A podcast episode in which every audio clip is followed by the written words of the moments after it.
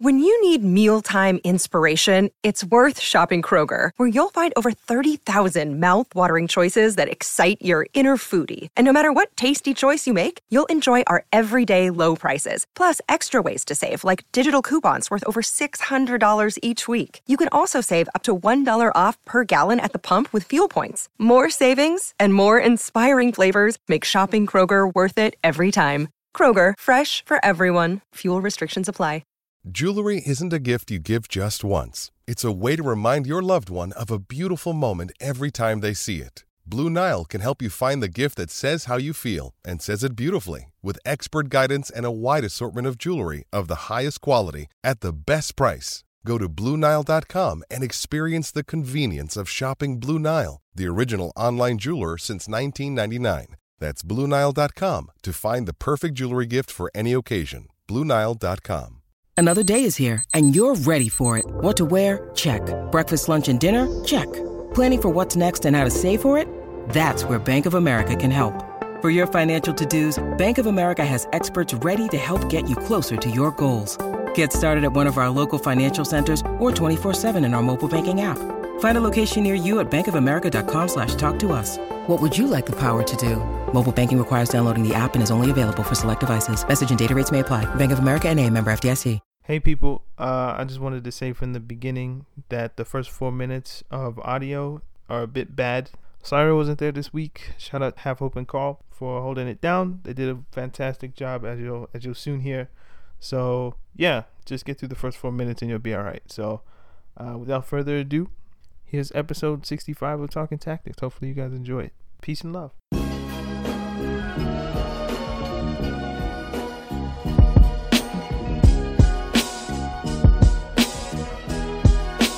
Guys, welcome to Talking Tactics. Yes, don't worry, you're not in the Matrix, okay? Normally, you would be hearing the lovely voice of your boy Danny T, but he's feeling under the weather at the moment. So, two thirds of the Talking Tactics crew are going to hold it down. So, I am Half Hope. I'm Carl Anker. And yeah, so in this week, we're going to pretty much be looking at the questions of the week. And maybe we'll double a bit on the transfer deadline day and who got the best transfers. But I think mainly we, this is going to be a Q&A question-led episode, so we'll try and divulge into that. So, Carl, without further ado, let's start with question numero uno.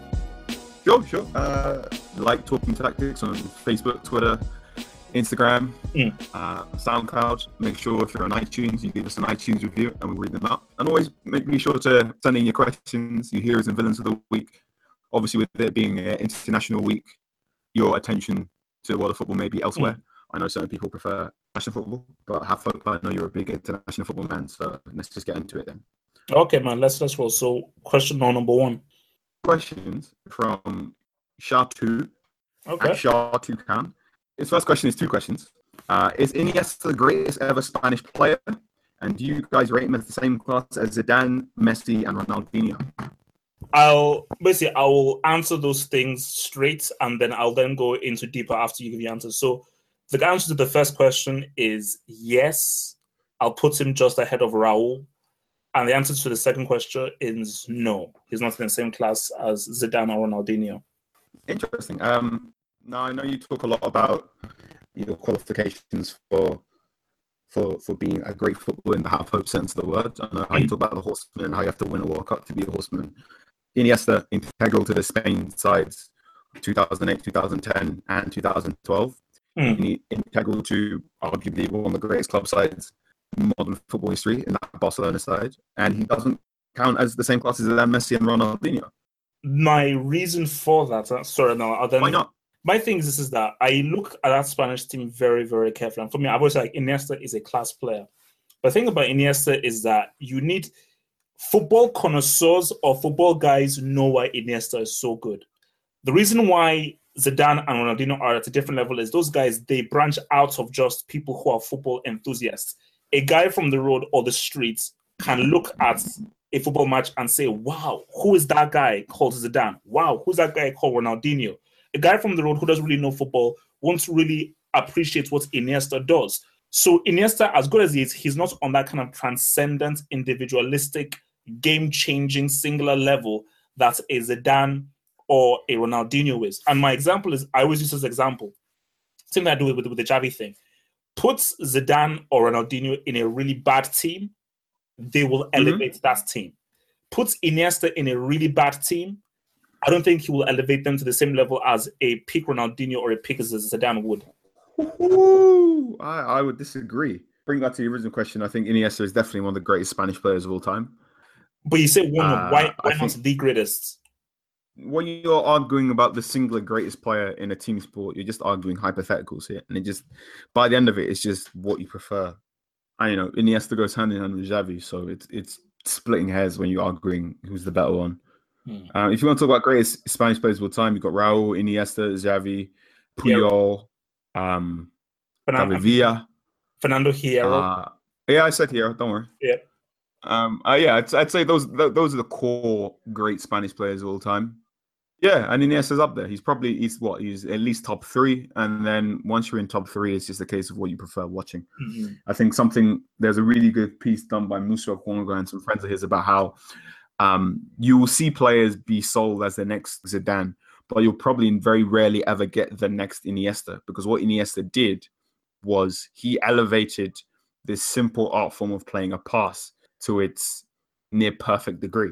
So Iniesta is the is the Tim Duncan of of football. He plays basic fundamentals to such a honed, refined level that um, I mean, you, you raise an interesting point about how your average person on the road, if you're not into football, you wouldn't necessarily understand what's great about Iniesta. Mm. He does lack a certain crossover appeal. You know, he's kind of short. He's got a bald head, shaved head, and he doesn't look particularly flashy. And I think this keys into a wider argument about how when we do rank individuals in football, we tend to rank the attackers. So we tend to give higher pre- precedence to people that score the goals rather than people that stop the goals or create the goals. So if you look at Ballon d'Or competition or the Golden Boy competition, the players that tend to win those tend to be attacking midfielders or or, or out and out strikers rather than defenders or box to box midfielders.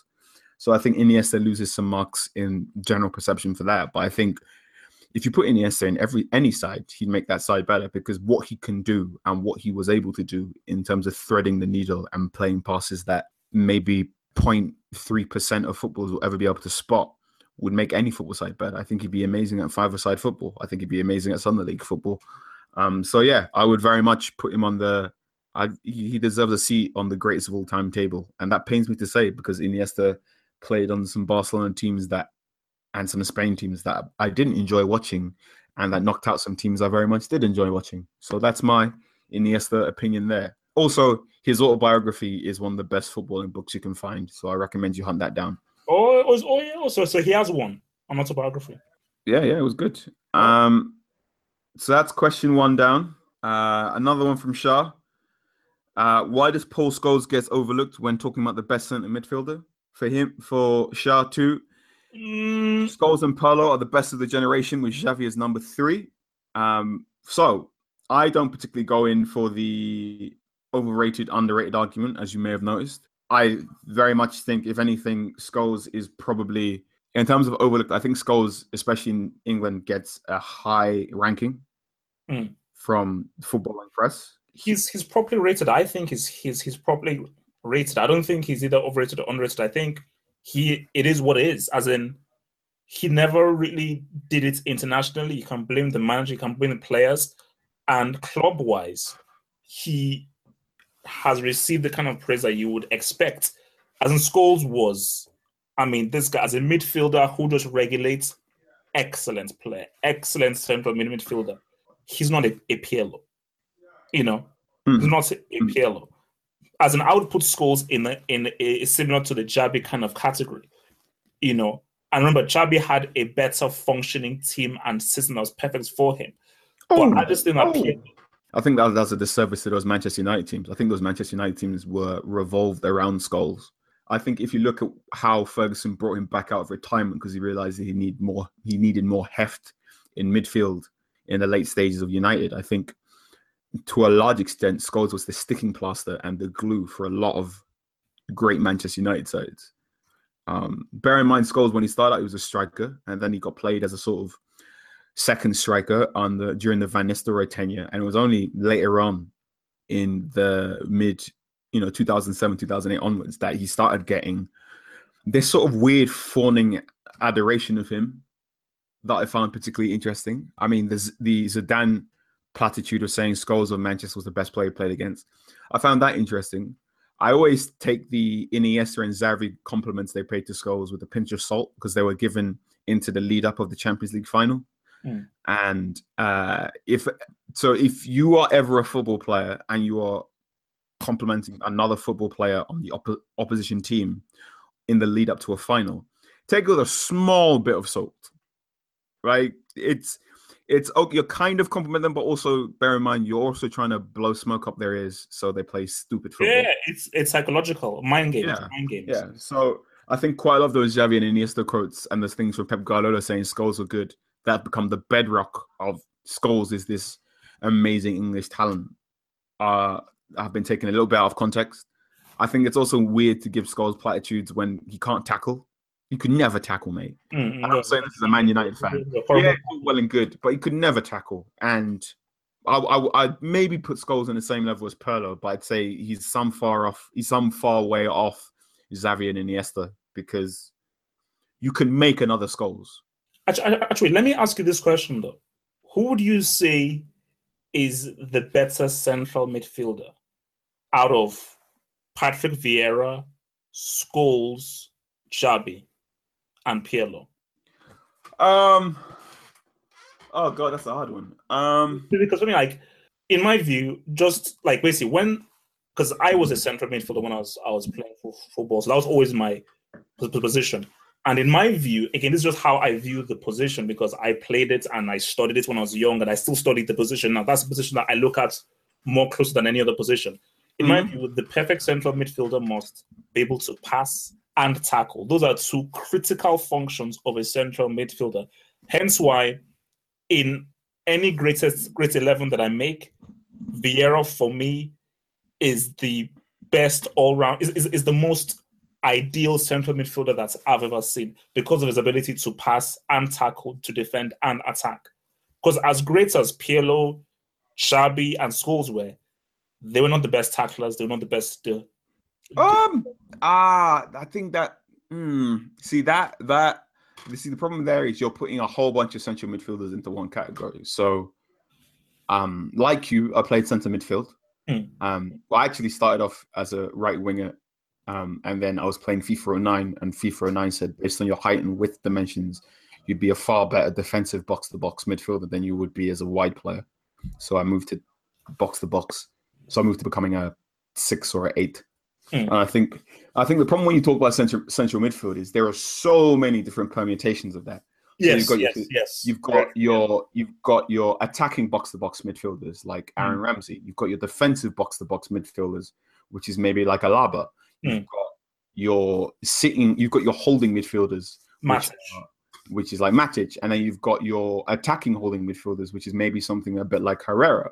Mm. Uh, there are so many different shades that can change, and there's so many different permutations which change based on uh, one, your football and culture, um, two, the club you're playing for, and three, the formation you're in. So I think, you know, at that time you're playing, I mean, Vieira is how would you describe Vieira? Would I mean Vieira back in the day of his in his pomp was just described as central midfielder, mm. whereas now we'd probably describing as maybe a box to box midfielder.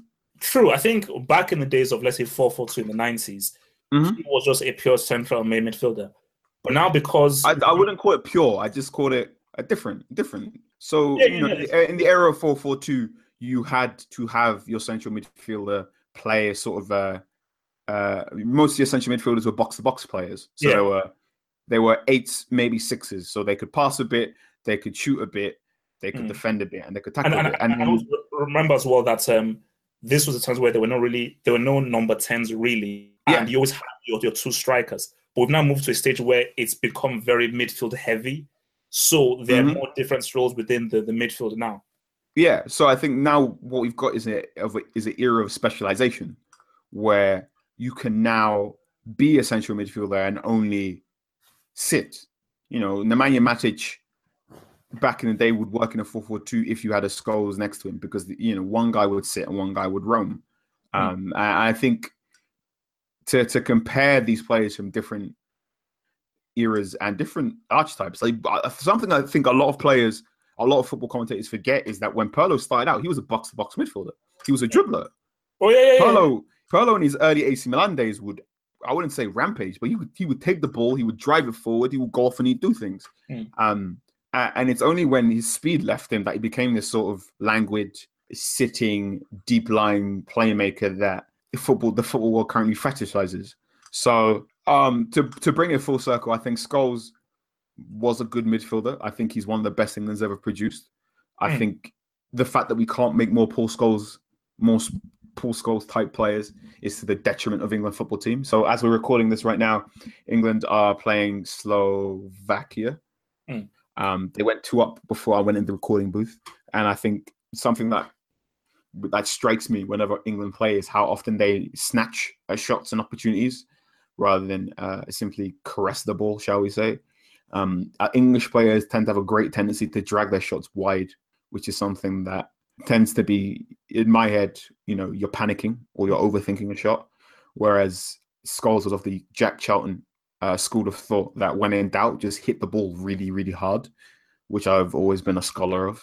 But yeah, I think Scholes was great, but I think I think we are too easy to fetishize him. I'm not going to say he's overrated or underrated. I just think, like a lot of players that didn't necessarily get the the praise when they were in their athletic prime. Now they're now they're near the end of their footballing pomp, or now they've retired. We tend to get quite a lot of myth making saying they were the greatest player of all time, and if only they got put in the right position, Mm. their team would have won more trophies. And I think football's a lot more complicated than that. Um, Shaq two has another question. If you want to go into that one, Hope. Okay. It's about uh, who you prefer, Isco and Eden Hazard. Isco. Yeah, I'll take that. Isco's liquid football right now. Mm. Hazard is a superb attacking player, and and the Premier League will be a lot better when he comes back. But I think Isco is one of those players the way if you watch live and you just watch what he can do, you, you can see he's he's a bit like water. Like Hazard is very good. Like, look, when Hazard is Mhm. done, but I think Isco, if I'm a coach, there's more I can. There's more Isco can offer my team than with Hazard. As in, I know that okay, Mhm. if if let's say my team is in trouble, I know that okay, give it to Isco, he'll try and make something happen. That's not the same with Hazard. Hazard makes things happen in the final third. Isco can make things happen zone half in the middle of the pitch on the wing. He can make things happen in any area of the, the pitch. He's, he's he's dangerous and is effective anywhere, which is the kind of football that he's playing at. So this is why for me, Isco for me is definitely the guy I'd take over Hazard in that sense. Yeah, I think what's interesting about Hazard versus Isco is it's a bit similar to Messi versus Ronaldo in terms of aesthetics. So uh, there was a great piece I wrote, uh, read in 442 years ago about how essentially your preference in Messi versus Ronaldo doesn't have anything to do with what they do, but it's just how they look like when they play football. So Ronaldo is very, you know, he runs upright. He looks quite robotic. He he looks like a guy who's been built at the gym, and he looks like uh, he looks like a machine. Mm. He is a lot more free throwing. He looks like painting. He looks like water. He looks as if he looks more natural about things. If you say if, Mm, if Ronaldo yeah. looks like mechanical, and I think you get that similar thing with Hazard. I, I like Hazard playing football. I think there's a special thing Hazard does when he gets the ball in a wide area where you can see he flicks his eyes left and right, and he sort of tests out three or four different possibilities at once. He goes, "I can go left, I can go right, I can go up, Mm. I can go down," and you can see all that information going across his head that I find particularly interesting. Hazard trick is when he starts dribbling, realizes a fullback's about to tackle him, and then he stops touching the ball. He just sort of lets the ball run ahead of him, and he just coasts and wait for and waits for the tackle to come in, so he gets the foul. Oh yeah, Um, I have interviewed Eden Hazard. It was uh, one of the worst interviews I ever did. wow. Why? Not because of not because of Eden Hazard, but because I just wasn't in the correct uh, mind state for it, shall we say? So this was the se- this was the season of the Mourinho revolt. Oh, This was before the Mourinho revolt, even. So this was before a ball been kicked at the start of the season. So I came in very happy, like, "Hey, in how are you feeling about this season?" He goes, "Ah, it's just a job. I, I play football and I go home and see my kids." And I was like, "Oh, okay. Um, so what do you like doing in London? Ah, not much. I eat at restaurants. wow. Okay. Well, you're on the cover on FIFA. Do you play FIFA? No, I don't. I just look after my kids. Wow. And it was like that because clearly he was in a very unhappy mood about what's going on in Jose at Chelsea. Oh. So it makes sense now, but at the time it was a Okay, so, so, so this was before the season had, had started. This was during. this is before the season has started. Um, so I interviewed him. I did it. I sent off the interview. And I was felt very, very bad because I felt as if I'd done it quite poorly. But it now makes a lot of sense in hindsight because he clearly was very annoyed. He didn't want to talk about Real Madrid. You were not allowed to talk about Real Madrid. You were not allowed to ask him about.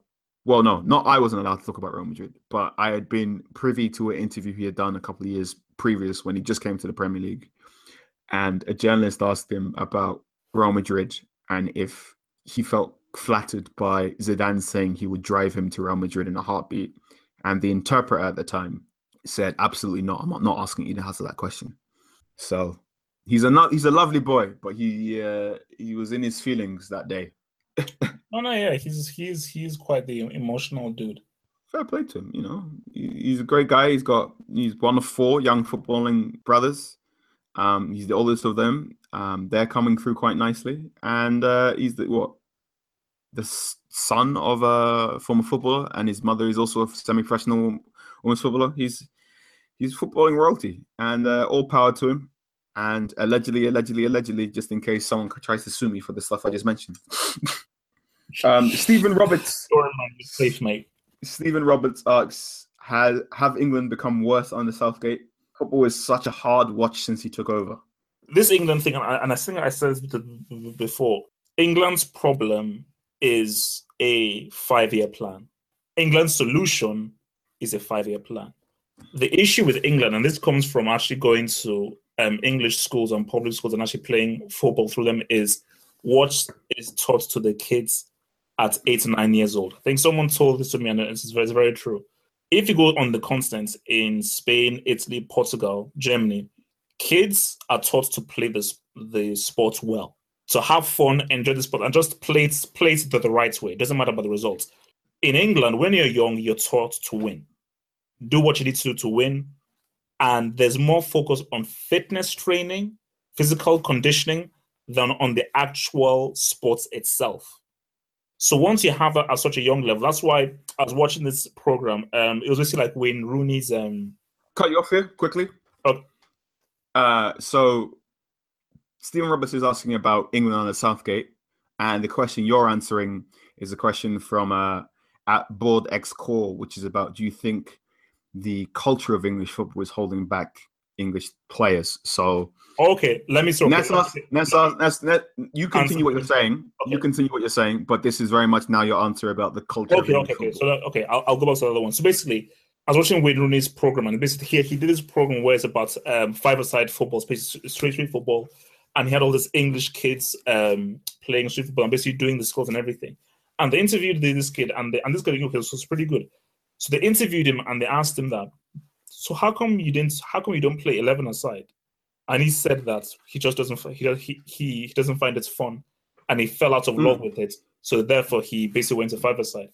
And that story is similar to so many. There's so many talented, um, technically quality English kids who have fallen out of love with 11 aside and play basically play five aside street football because of the way coaches approach 11 aside in England is very boring, very mundane, and a lot of the kids who are actually really good say, you know what, I don't, I'm- I don't enjoy this, so why am I doing this? So therefore, let me just go and play five aside. So Mhm. until that psychology and that culture is changed, will you be able to change how England can then perform at 11 aside? So you can bring your Southgates, your Redknaps, your Capellos, your Erikssons. England will never get past the quarterfinal because they just do not have those technical players, those three, four, five technical players who can be the difference between winning or losing against a Spain, and Italy, a Portugal, or a Germany, or a Brazil. So as, as I said before, we're currently recording during England versus Sloven- Slovakia. Slovakia. Even they've just won. Uh, they've just won two one. Uh, What? goals from Eric. They will beat Slovakia two one. Goals Oh. from Eric Dier and Marcus Rashford. Okay. Uh, give them the lead over after they conceded early to Lobot Lobotka. Hmm. Um, so let's just go through the England team lineup right now. So you're saying players, England like players on a technical level. So goalkeeper Joe Hart. Mhm. Just give me your opinion of these players very quickly. Goalkeeper Joe Hart, Um, good shot stopper, but has lapses in concentration and makes too many costly mistakes. All right, your back four, uh, Kyle Walker. Standard right back, not as good as people say he is. Gary Cahill. Very average to defender, not great. Phil Jones. Okay defender, does the job. Ryan Bertrand. Um, standard and um, fullback, standard. Uh, your double pivot is Eric Dier and Jordan Henderson. Eric Dier, not bad, pretty good, but again, not really well, not really elite level. Jordan Henderson can't cut it against other top central midfielders playing his position. Interesting thing about Eric Dier is he's meant to be the continental member of the England squad, given he received most of his football education in Portugal, playing for uh, Sporting Club de Lisbon. Mm-hmm. Um, your wide player, Marcus Rashford, Dele. uh, your middle three, yeah, your attacking three, Marcus Rashford, Dele Alli, and Oxlade-Chamberlain. Chamberlain, I like him, but I'm not sure whether he can he can cut it at top level. Dele Alli, Marcus Rashford have really really good potential. Those are probably the best two players that you've mentioned, Rashford and Dele Alli. And the tip of the spear is Harry Kane. Not convinced with what he can do internationally. Great okay, club, uh, domestically, but don't not just convinced yet about his international pedigree. Uh, let's go on the bench. John Stones. Not not not impressed. Uh, Jamie Vardy. Okay, um, standard striker, not great. Tom Heaton in goal. Standard. Michael Keane. Uh, average. Aaron Cresswell. Average. Uh, Nathan Chalobah. Potential uh, Raheem Sterling. Um, pace and that's it. Nothing more. Rare in mind, Raheem Sterling won the Golden Boy in, I believe, 2014. So in 2014, Raheem Sterling was regarded as one of the best under 21 players in Europe. Um, but he's just a pace merchant, yeah. according to Hope. Jake Livermore. Average. Average. Okay. Yeah. Uh, Chris Smalling solid defender, solid. Uh, Danny Welbeck. Not great. Uh, Daniel Sturridge. Technically good striker. Technically good striker. Technically gifted striker. Uh, and Jack Butland as the final backup goalkeeper. Pretty good keeper.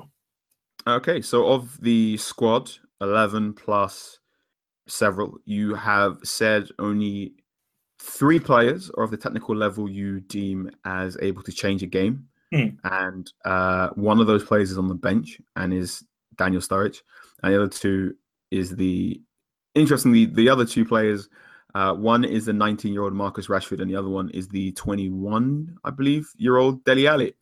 So interesting that I think your approach is somewhat more scathing to England than your traditional ITV or BBC pundit. I think quite a few more players would be deemed as technically worthy um, for the England squad. But I think something that was particularly interesting about the England game, as you know, what's half an hour of it was we know a lot of these players are capable of moments of technical skill, but when they play for England, they seem to to weed out this cliche. When they play for England, they seem to just take it down a notch or two, and maybe that's because you know in their various Premier League sides they're surrounded by better players, or maybe it's what because in their various Premier League sides they're weaknesses are covered up by very talented managers. So I think something that I found particularly interesting in this game is how bad Kyle Walker looks now he's left Spurs. Uh, a Spurs fan who I will not name because he has a locked Twitter account said, it, you know, Kyle Walker's left Spurs for a little bit and he's already playing. He's already reverted back to his brainless um, running self, uh, which says a lot about the importance of coaching. I, I was talking to this about Kevin Byrne, um, the Football.London transfer editor, who's been on Talking Tactics before, about how so many of England's players play to less than the sum of their parts for England. Uh, so his point was how Roy Hodgson should have been fired after the 2014 World Cup. And I said, you know, we are I said England were unlucky against Italy.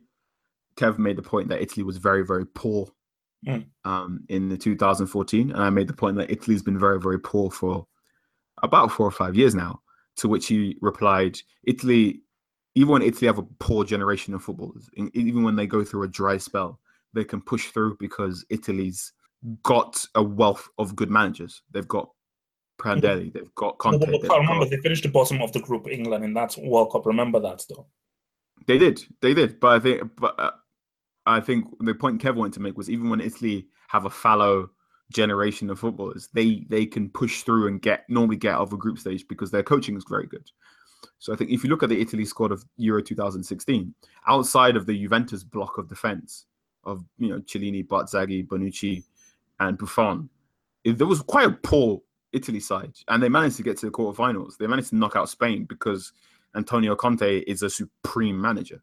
I think the problem with English football culture is twofold. One, there's not enough coaches. So as I mentioned before, when I compared England's knockout to Iceland's knockout, about how in Iceland, I think there's a football coach for every 100 people in the country, whereas in England, there's just not nearly enough football coaches.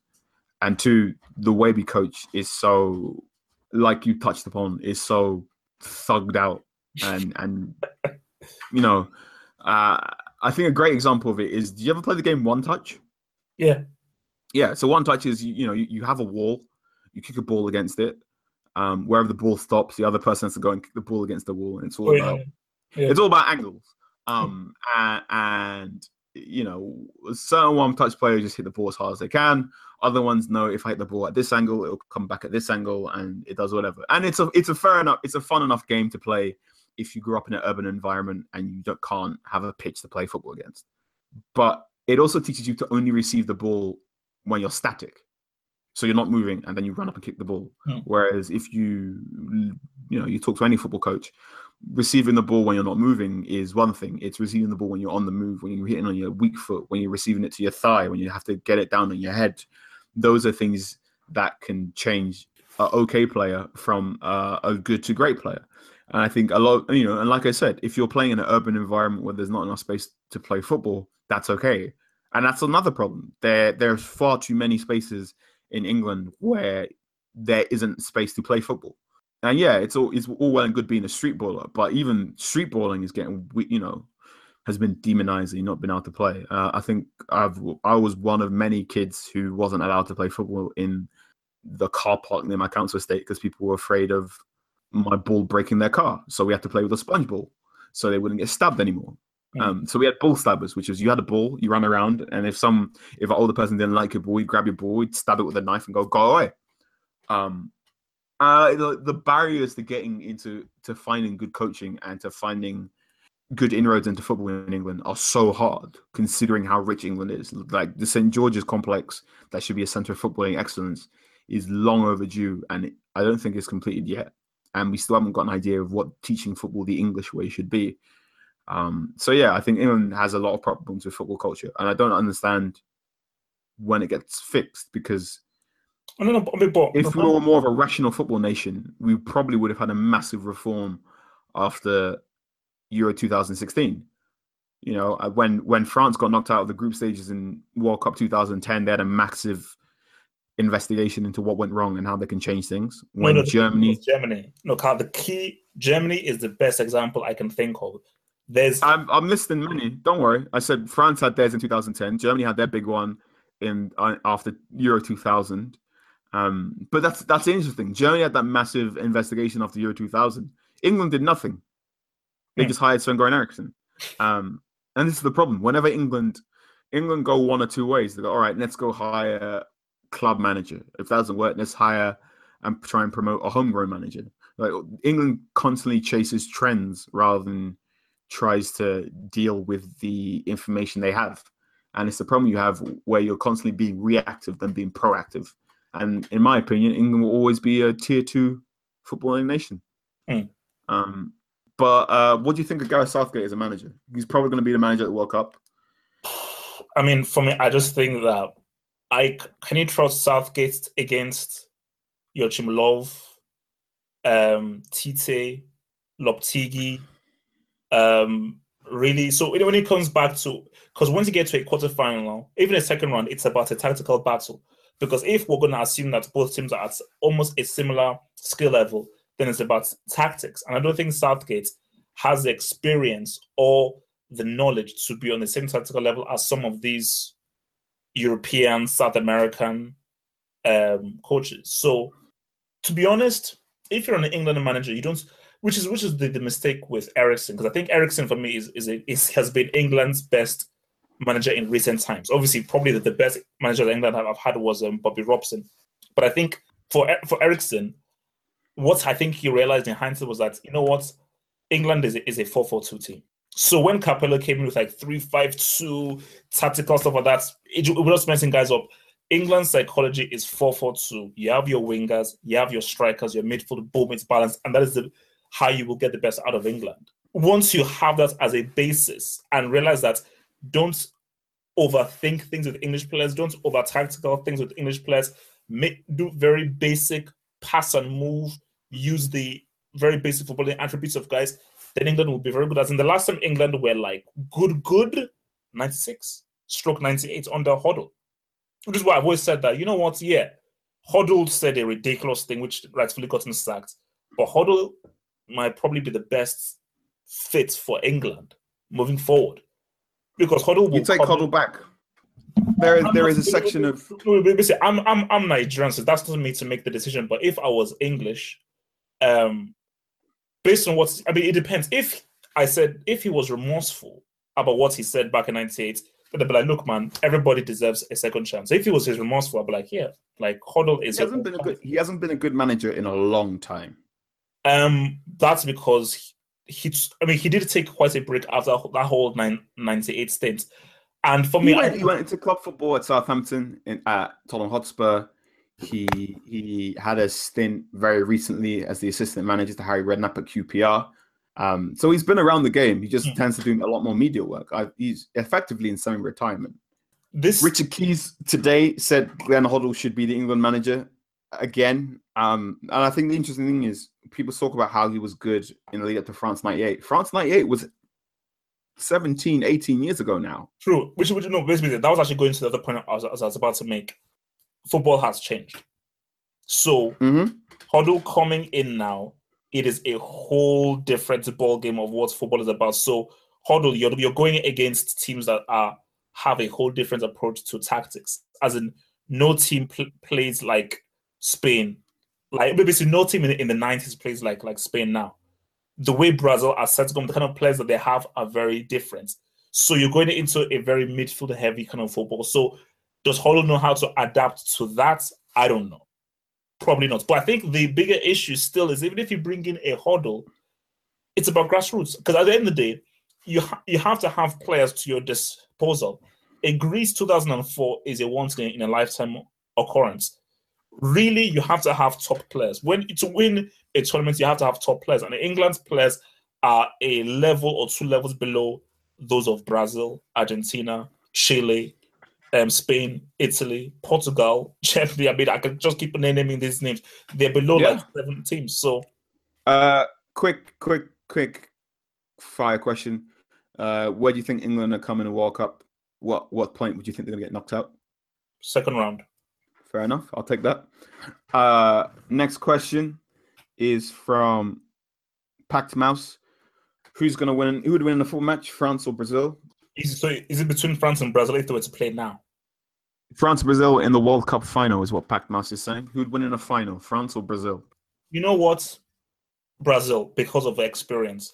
I think that's as good as France's players are in a final, you've got Dani Alves, you've got Willian, and I think you you you, you have you have Thiago Silva. I think those older players will be that bit of difference that will take them over the line, either in a penalty shootout or in an extra time, or having a, a two one or something. So full strength, both teams at full strength, and also they've got Neymar as well. So yes, France have Mbappe, Lemar, Pogba, Lacazette, but Brazil will have the best player on the pitch, and Hmm. they just have that experience. So I think I, I'm always one of like in a final, I always entrust in experienced heads, and Brazil just have more experienced heads than what France will have. So I'll, I'll take Brazil.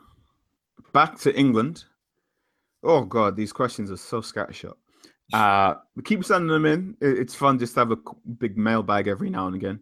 Um, Theo Caesar Mosby, uh, Theo Mosby, s- us. Uh, who's England's worst ever footballer, judging of international performances? He says Gerrard slash Lampard is an acceptable answer. Um, Gerrard slash Lampard is very much not an acceptable answer. considering England have played players like uh, Nugent, what's his face, who used to play for Bolton. Or do I want to say Kevin Davies? Oh, okay. I mean, so England's was. I mean, that's a tough one. I mean, Scott Carson didn't cover himself in glory.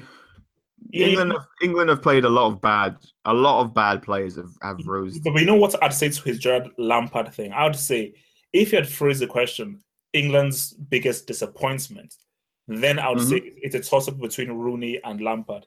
Rooney as a disappointment. Record goal scorer for England. He's a disappointment. Um, what? How many goals has he, has he scored in the in, in World Cups?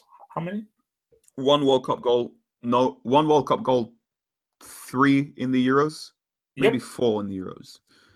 Sorry, that's it. For a guy touted as again your leading goal scorer to score one World Cup goal in three World Cups, that's disgusting. So for me, it is Well, no. Rooney and Lampard If you- if you allow me to to add some qualifiers here, Wayne was so what 2014 he's fully fit but very much on the downward slide 2010 he is injured and rushed back to recovery after the ankle injury in the Bayern game. Um, the game that many said is basically the last you ever got of top tier Rooney um, so that's 2010 uh, 2006 he gets himself sent off against Portugal, which is the point at which many believe Rooney stopped being superior to Cristiano Ronaldo in football and Ronaldo kicked on. Um, and then, yeah, that's Wayne Rooney's World Cup history because he will not play at, at Russia. So um, I'm sure he was injured for 2006. He was injured for 2006, wasn't he? No, no, no, 2002. He was injured in 2006 and he only played in the final group game because he came, he turned up on an ankle boot and he said the yeah, big yeah, yeah, yeah. That was what was called the metatarsal. No, no, 2010 he was fit. 2006 was when he had the metatarsal injury. Yes, yeah. So Rooney played in three World Cups. He was injured for two, and he was washed for the third. Wait, wait, was was he injured in the in the 2010 World Cup? Yeah, yeah. He so the 2010, the 2010, 2009, 2010 is the year where Rooney scored 34 goals for Manchester United. So this was after Ronaldo had been sold. Ferguson moved him back as the number nine. He scored 34 goals. Many of them were crosses. So he scored a lot of headed goals. Many of them were assisted by Antonio Valencia. But then he famously gets injured in the dying embers of the United Bayern Munich first leg quarterfinal. So he's meant to be out for maybe two or three months. Ahead of the second leg game on April 7th, 2010, um, Ferguson asked him, Do you fancy it? You fancy give me half an hour? Ferguson, uh, Rooney talked to the medical team and said, Look, I feel kind of comfortable in it. Can I play half an hour of football because Fergie needs me? The medical staff said, You can play, you can only run in straight lines. So he played the first half of that game. The, the fact he played was a phenomenon. No one expected him to be on the team sheet. So he played effectively on one leg. Um, he played that game. It was seemingly going to plan, and then Arjen Robben scored one of the greatest goals I've ever seen in my life. That Mhm. knocked United out on away goals. Uh, and then he, he didn't recover his form for the rest of the season. I think United didn't win the league that year. No, yeah, United didn't win the league that year because anytime Rooney finishes as United's top scorer, United don't win the league, which is a funny tidbit.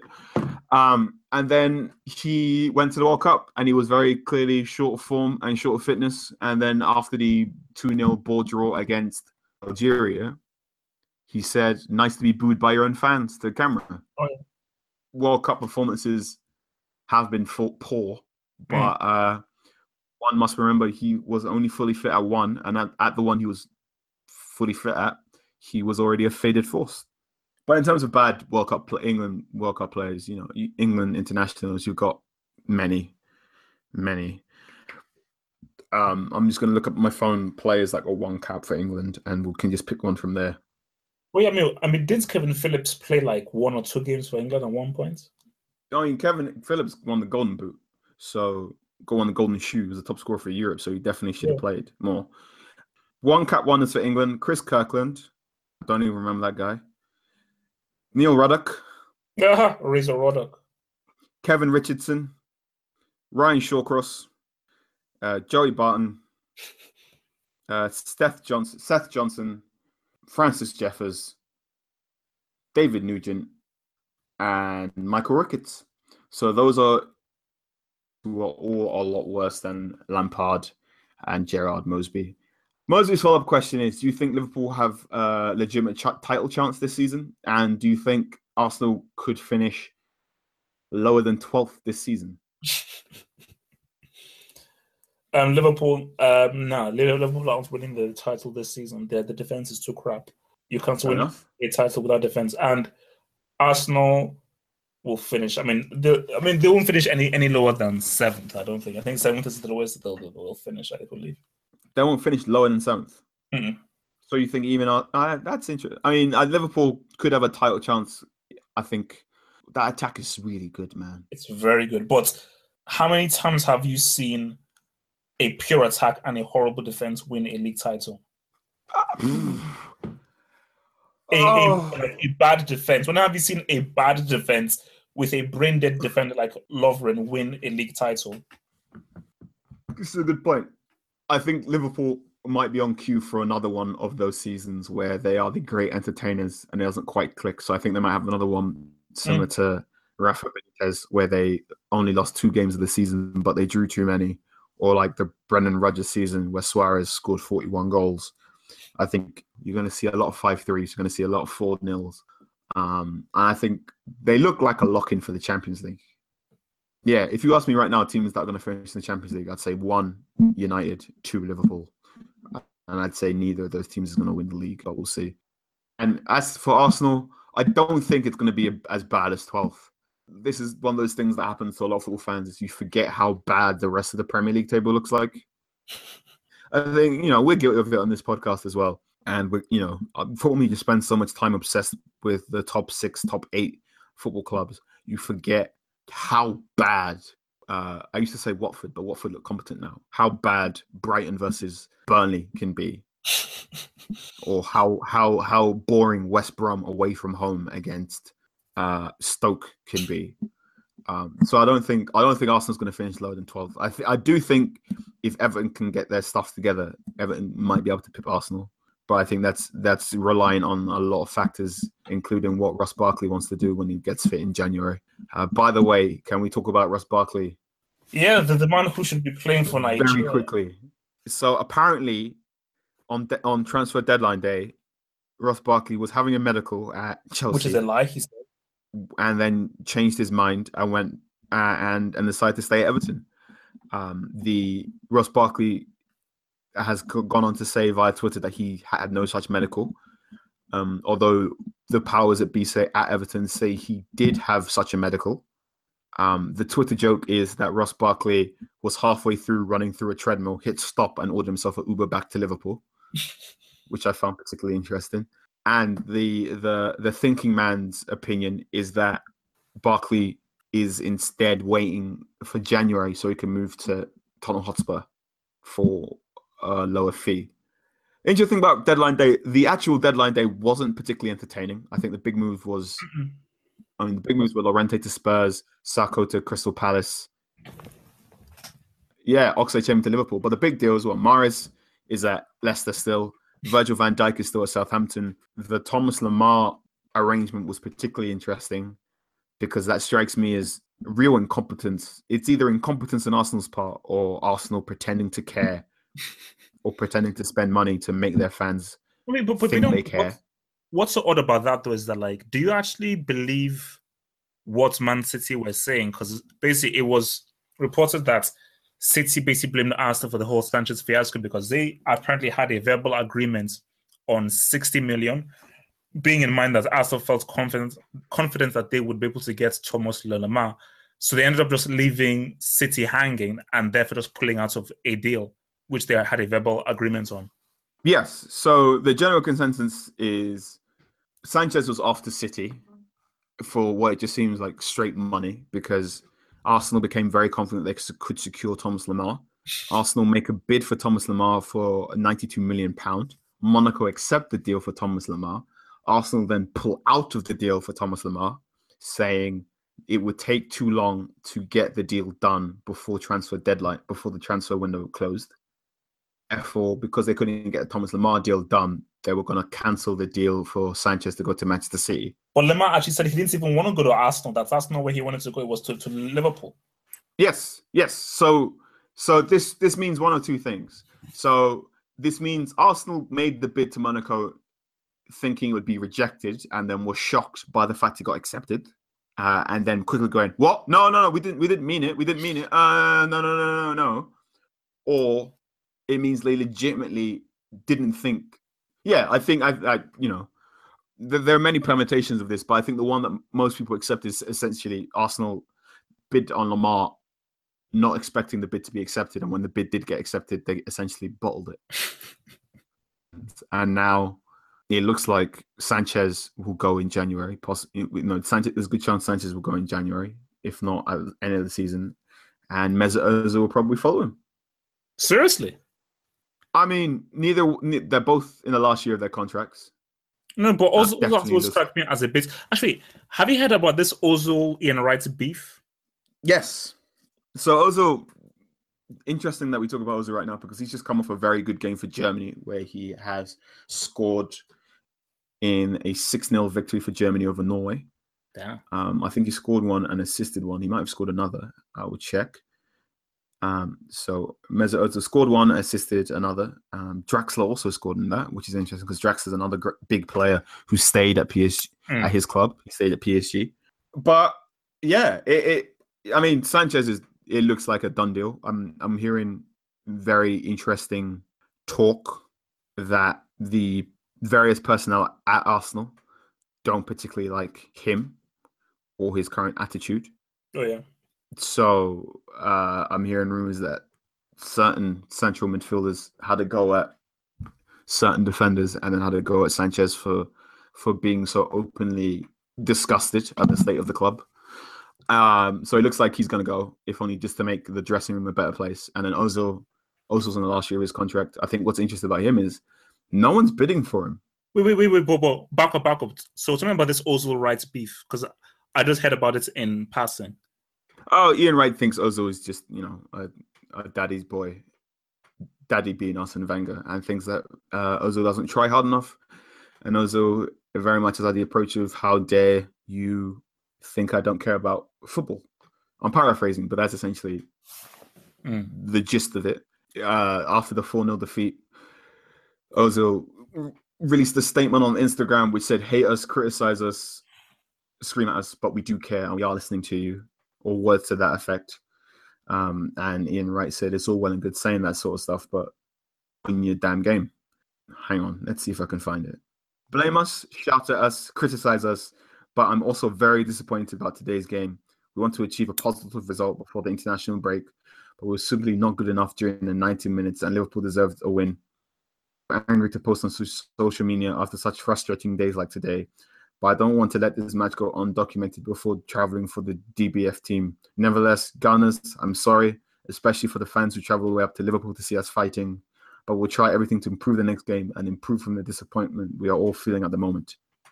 And Ian Wright is of the approach, it's all well and good leaving messages like that, but we see you switch it on for Germany and you very much don't want to switch it on for Arsenal. So sort it out, mate basically for me, that's why I call them APC, Arsenal Profit Club, or ABC, Arsenal Business Club.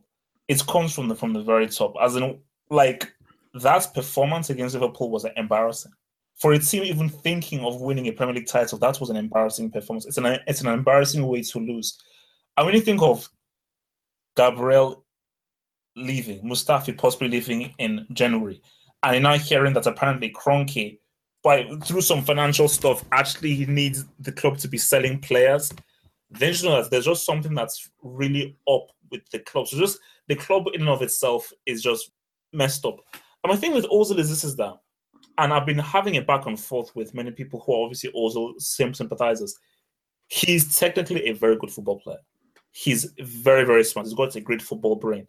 But I'm sorry, man, I'm with Ian Wright, as in I look at Ozil and I'm like, okay, what's happening? Like you're not trying, you're not fucking hard, and body language is so huge. Body language is so so huge.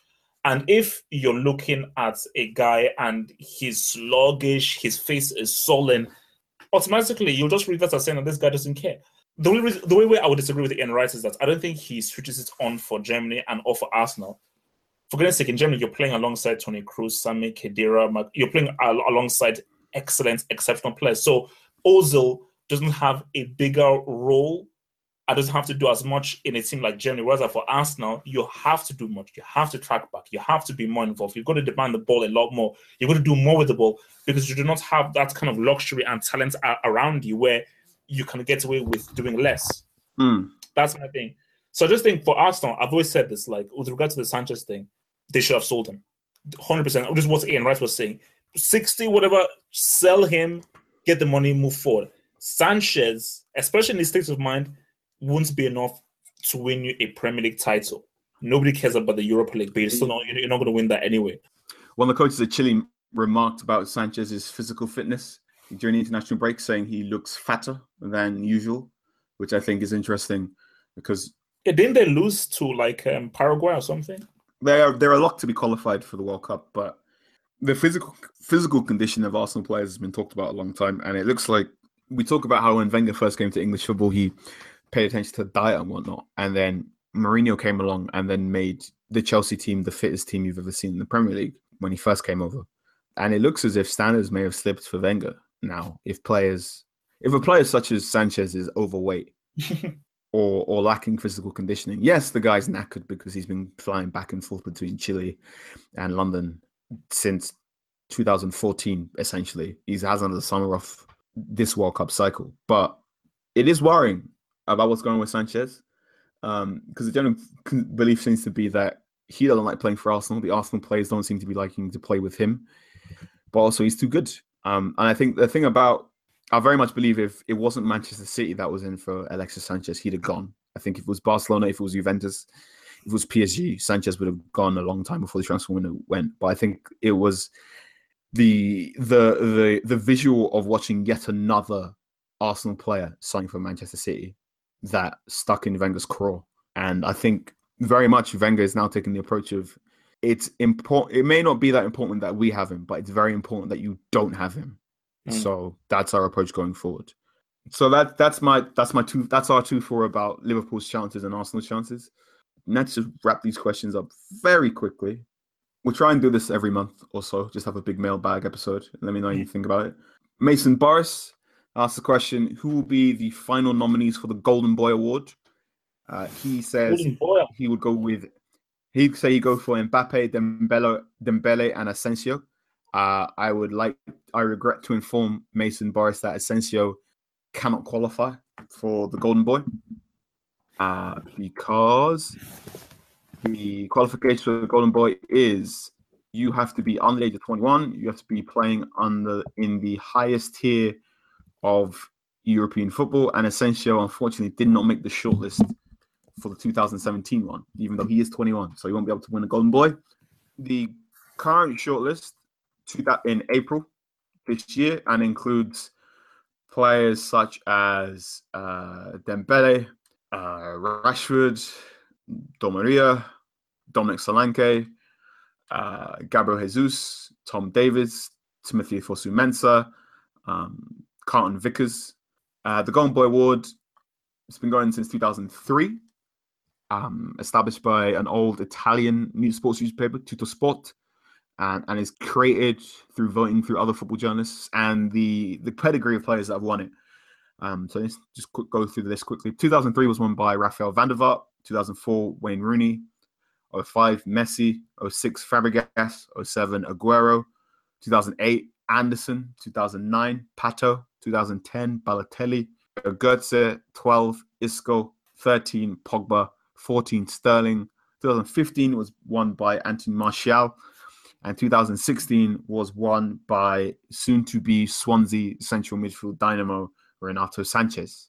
Mm. So if you look at that list, outside, I think Anderson's the only one that strikes me as a player that didn't quite achieve their potential. I think all those players in Van der Vaart, you know, was great in spells for uh, yeah, I mean, great. Real Madrid and. Mm he was he was good for great. He was good to great for, and spells for Real Madrid and Tottenham Hotspur. Wayne Rooney, you know, say what you want about him, but he's a uh, Messi's arguably the greatest player of all time. Fabregas is a World Cup winner. Aguero, one of the deadliest strikers in world football. Anderson didn't, you know, Anderson has a Champions League, but he got changed from an attacking midfielder into a box-to-box midfielder by Ferguson and didn't quite work out.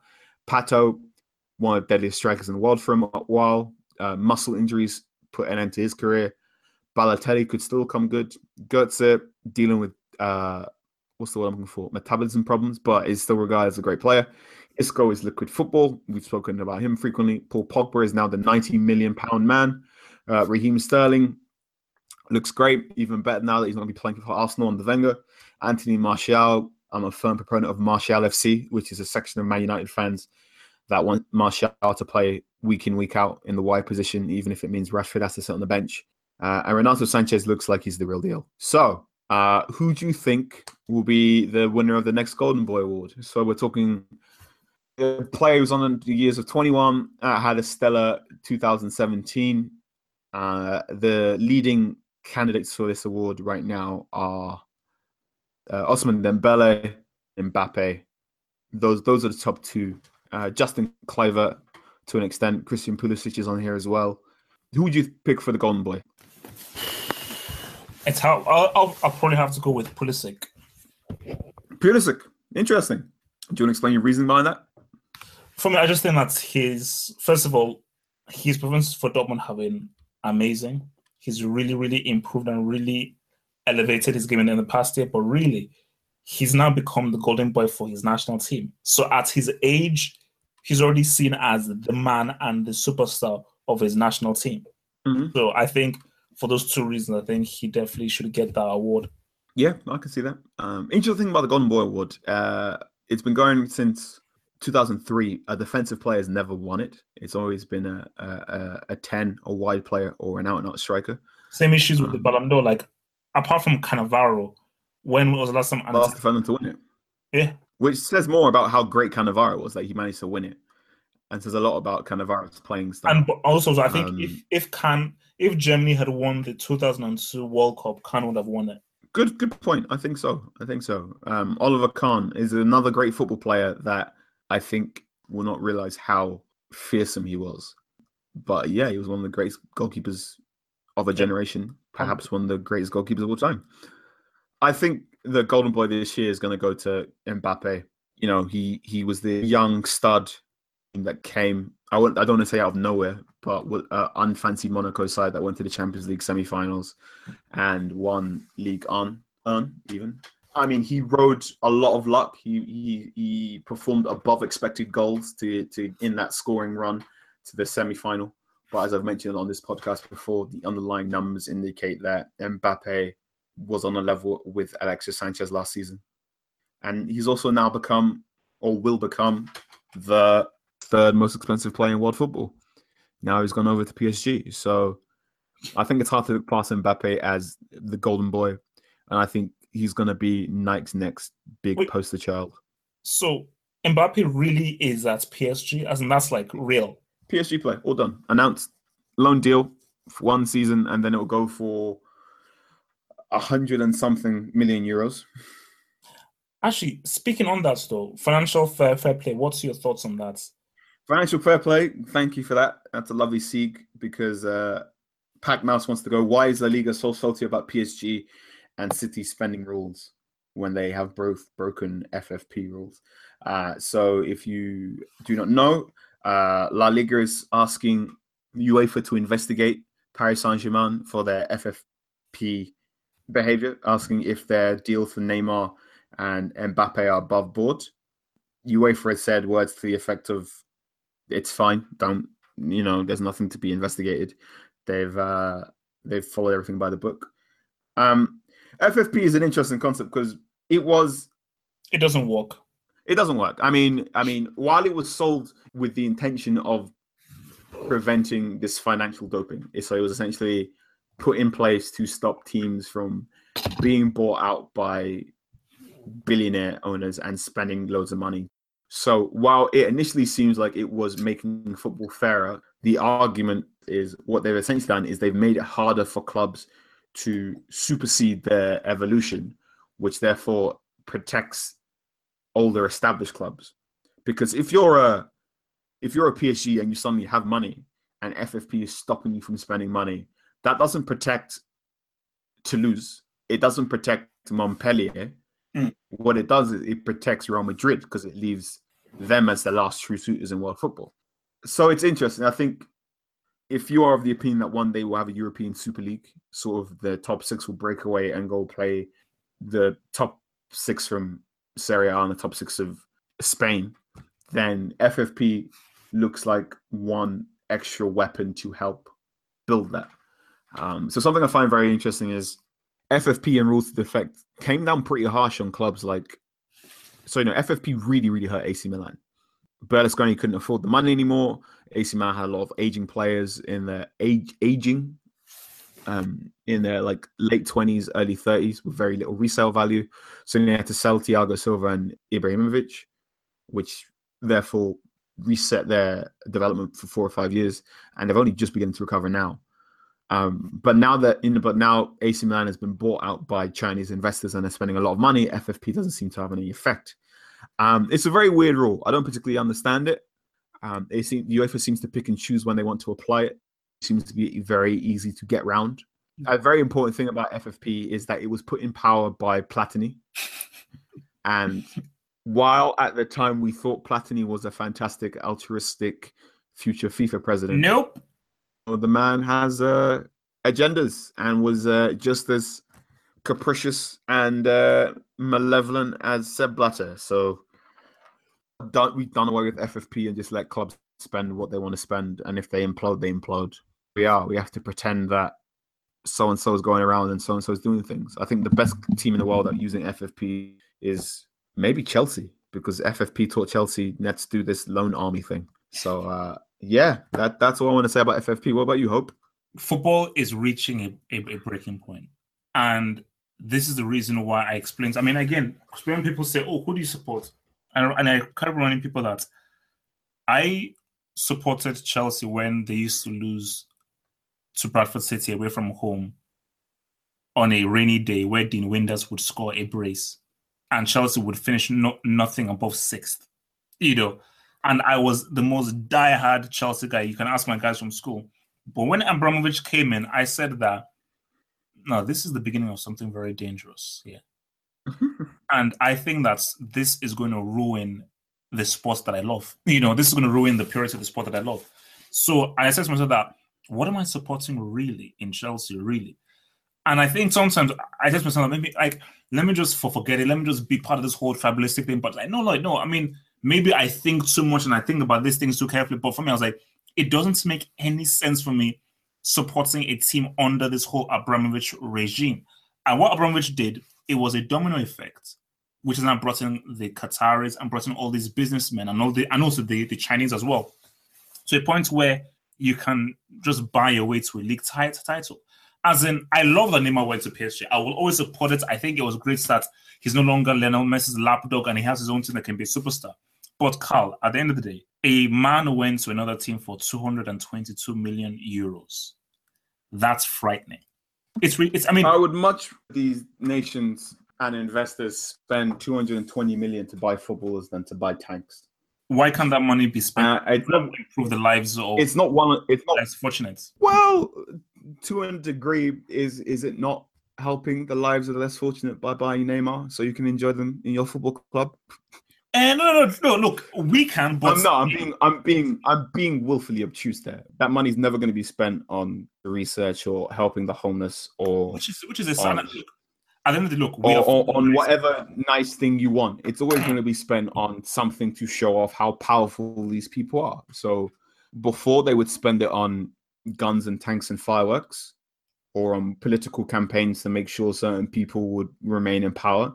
And now they want to spend it on footballers. So Rich wants to spend the own money he took under interesting reasons on footballers. Fair play. If the PS, if the Qatar royal family wants to spend their millions on getting Neymar to France rather than spending it on tanks or scientists to help them create nuclear arms, then fine.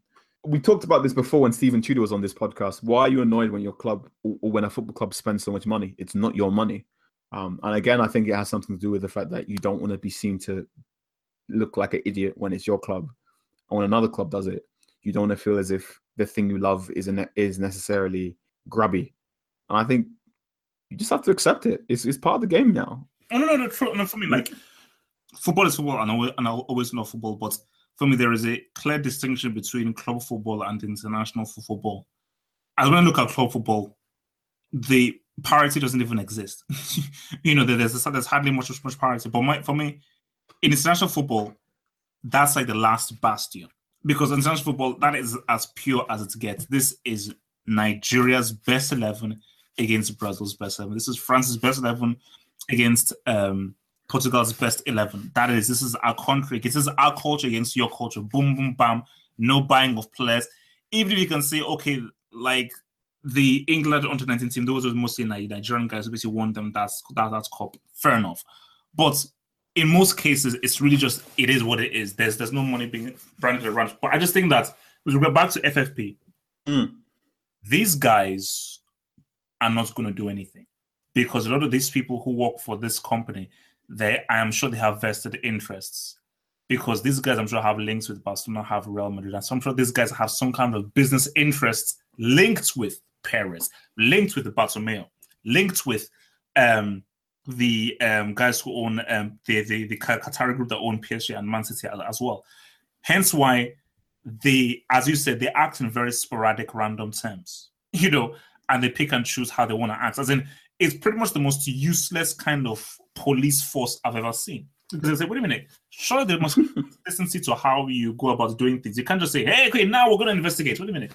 What about the other stuff that, that's, that's been going on? Why are you now so I just think the group they're a joke, and I just think to avoid more embarrassment, just unless if you're not going to take it seriously, just break it up. You know, just break up the whole group. Yeah. Um. Well, that's all our questions. Okay, guys, thank you for asking your questions. Um, it's made for a fun mailbag episode. Obviously, it's an international break, so uh, is there anything in the international break you want to talk about very quickly? Hope. I just well, I, I, I just hope that um, Nigeria can get that ticket and Ghana. What's what's what what what's happened, man? Oh boy, uh, yeah, that's painful. Uh, is it Kwesi Appiah? Mm. He's the most tactically bankrupt manager I've ever seen in my life. He's awful. He's awful. And uh, Kwesi Appiah, the Ghana manager, led Ghana out to a very underwhelming one-all draw against Gabon.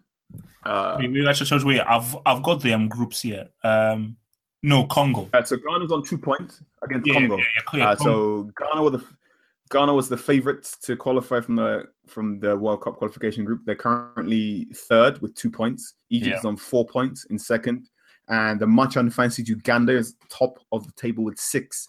No, no, no, no, no. You Uganda are on seven points. Egypt six. Ghana seven. two. Congo one.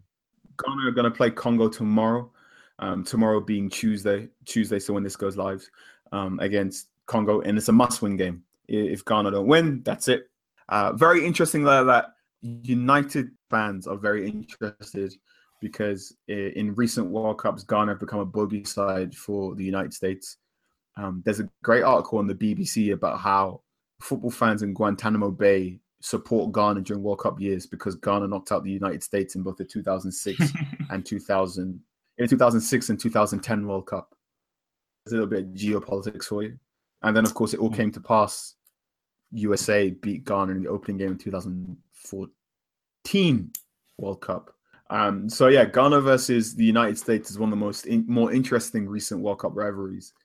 Um, England have won their two games. Uh, they beat Malta 4 0 uh, in a very, I don't want to say pedestrian, but it was a good victory that only really clicked into third gear uh, once the multiplayer players tired in the latter stages.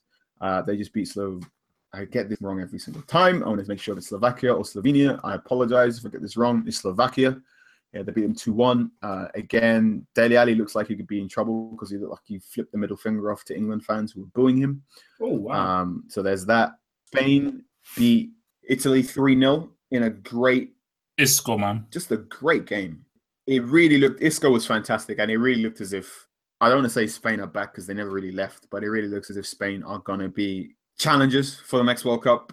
Um, Brazil looking good. Argentina, they'll probably get there via the playoff. Germany beat Norway 6 0 and won their previous game as well. So, you know, the World Cup right now, we're looking at of possible winners. You've got Spain, Brazil, Germany, France, despite France's no nil. Yeah, you know, I think Chile will Chile will be in there. Argentina will make it. I think the major large footballing nation that won't get there is the Netherlands, but the Netherlands has been yeah, no, no, they've, going, I mean, that's what's sad. They're going through a real bad spell right now. I think that's like, to do it's, with it's failing. Insulting that Robben has to be in that team. It is. It's it sickens me that Robben has to be with with such trash. Robben scored in a, I believe it was a three-one victory over Bulgaria, but they they look bereft of when you're still playing Robben and Van Persie in 2018. And it's that's the problem. There's a real dearth of talent coming through, and a lot of this comes from the fact that the Dutch league lacks money, and some of these young Dutch players are being picked off by the Premier League and not getting enough game time. And if they are getting enough game time, they're doing it for lesser footballing lights, so it's less going to unless you're going to Barcelona to be a starting player, uh, like perhaps Overmars might have done, or or I was going to say Laudrup, and it's remember he's Danish, and more you're going to go sit on the bench for Newcastle United, or you're going to sit on the bench for Manchester United, which is not where you want to be. So yeah, uh, quick question: Who do you think is going to win the World Cup? Too early to say, but as of right now, if you're going to put me to it, um, if they make it, screw it, I'll say Chile. Chile, wow, a f- new new World Cup winner in Russia. Uh, yeah, go for it. Um, France look fun, Spain look fun, but I'd be very stupid to bet against Germany again, wouldn't I?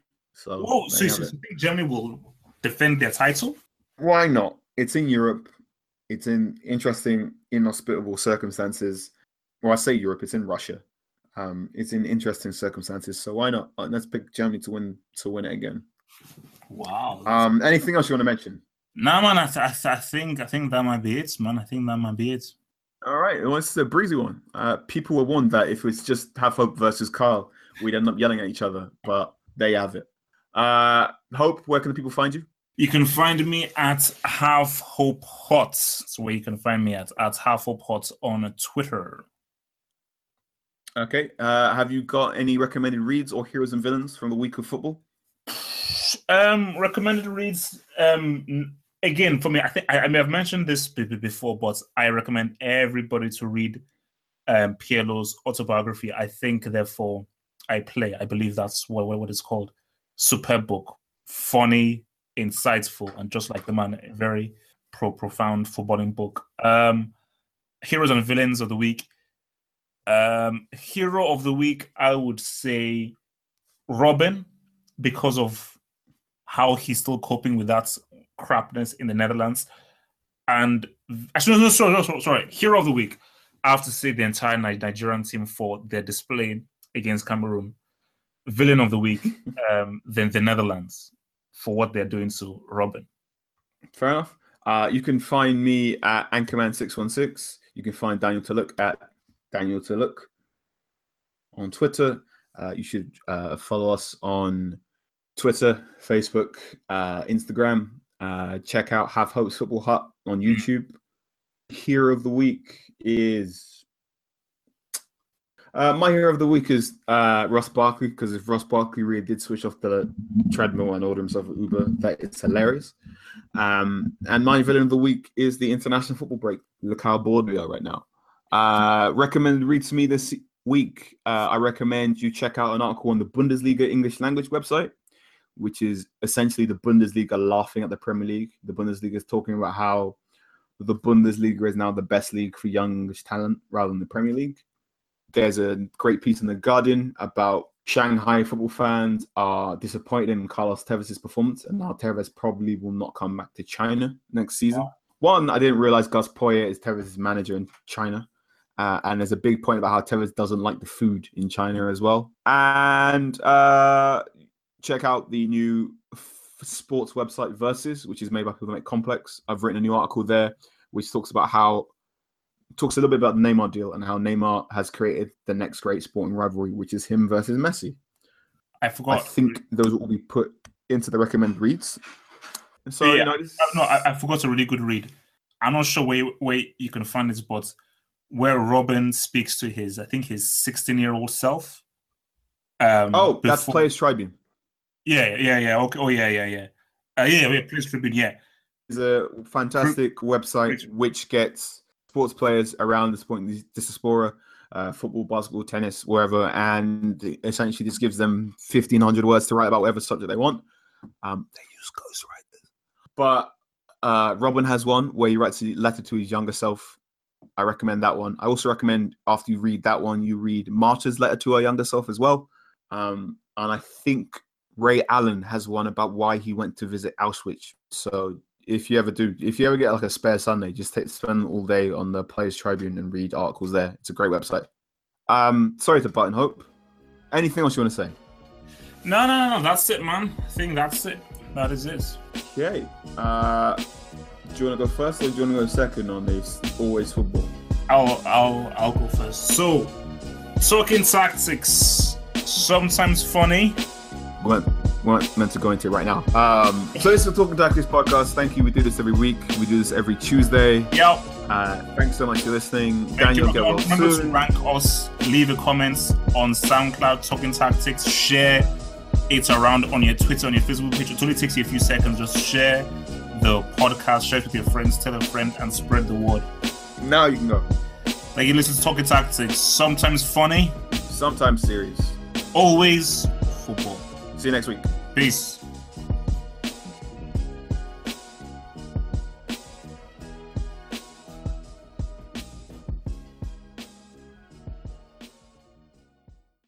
Sports Social Podcast Network.